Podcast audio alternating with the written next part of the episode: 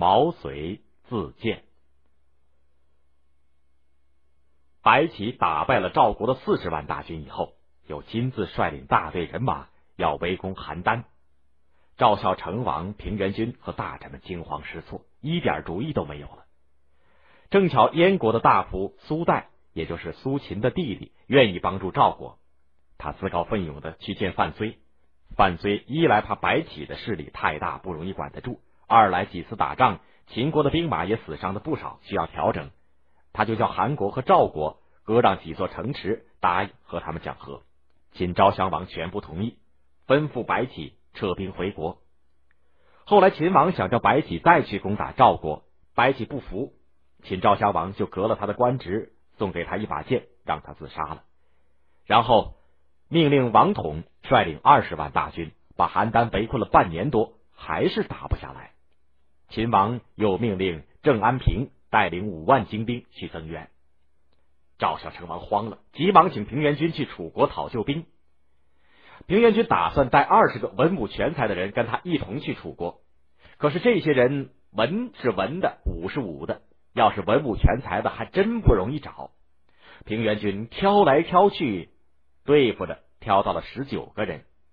平原君叹息说：“我费了几十年的功夫养活了三千人，如今连二十个都挑不出来。”忽然有个坐在末位的门客站起来，自己推荐自己说：“不知道我能不能来凑个数？”平原君笑着说：“你叫什么名字？”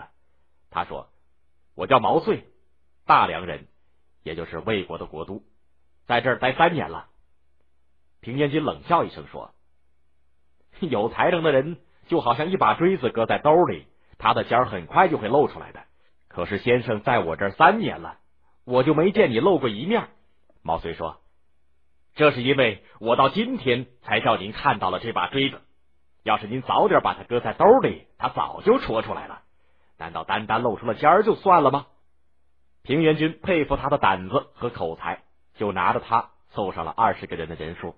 当天辞别了赵王，上楚国的陈都，也就是河南的睢阳去了。平原君跟楚考烈王在朝堂上讨论着合纵抗秦的大事，毛遂呢和其他十九个人站在台阶下等着。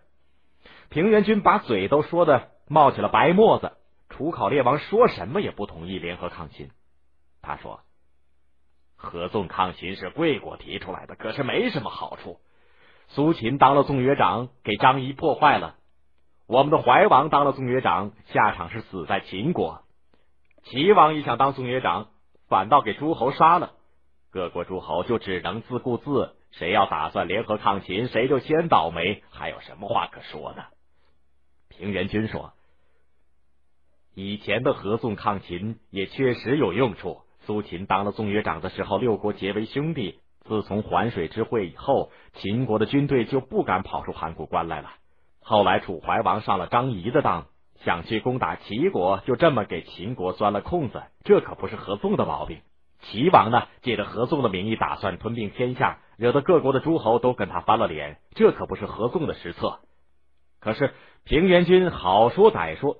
嘴皮子都说干了，楚考烈王就是愁眉苦脸的，不敢答应平原君。突然，楚考烈王瞧见一个人拿着宝剑走上了台阶，跑到他的跟前，嚷着说：“合纵不合纵，只要一句话就行了。怎么早晨说到现在，太阳都直了，还没说停当？”楚考烈王很不乐意的问平原君：“他是谁？”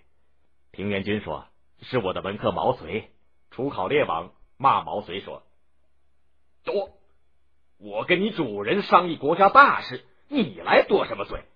还不滚下去！毛遂拿着宝剑又往前走了一步，说：“合纵抗秦是天下大事，天下大事，天下人都有说话的份儿，这怎么叫多嘴呢？”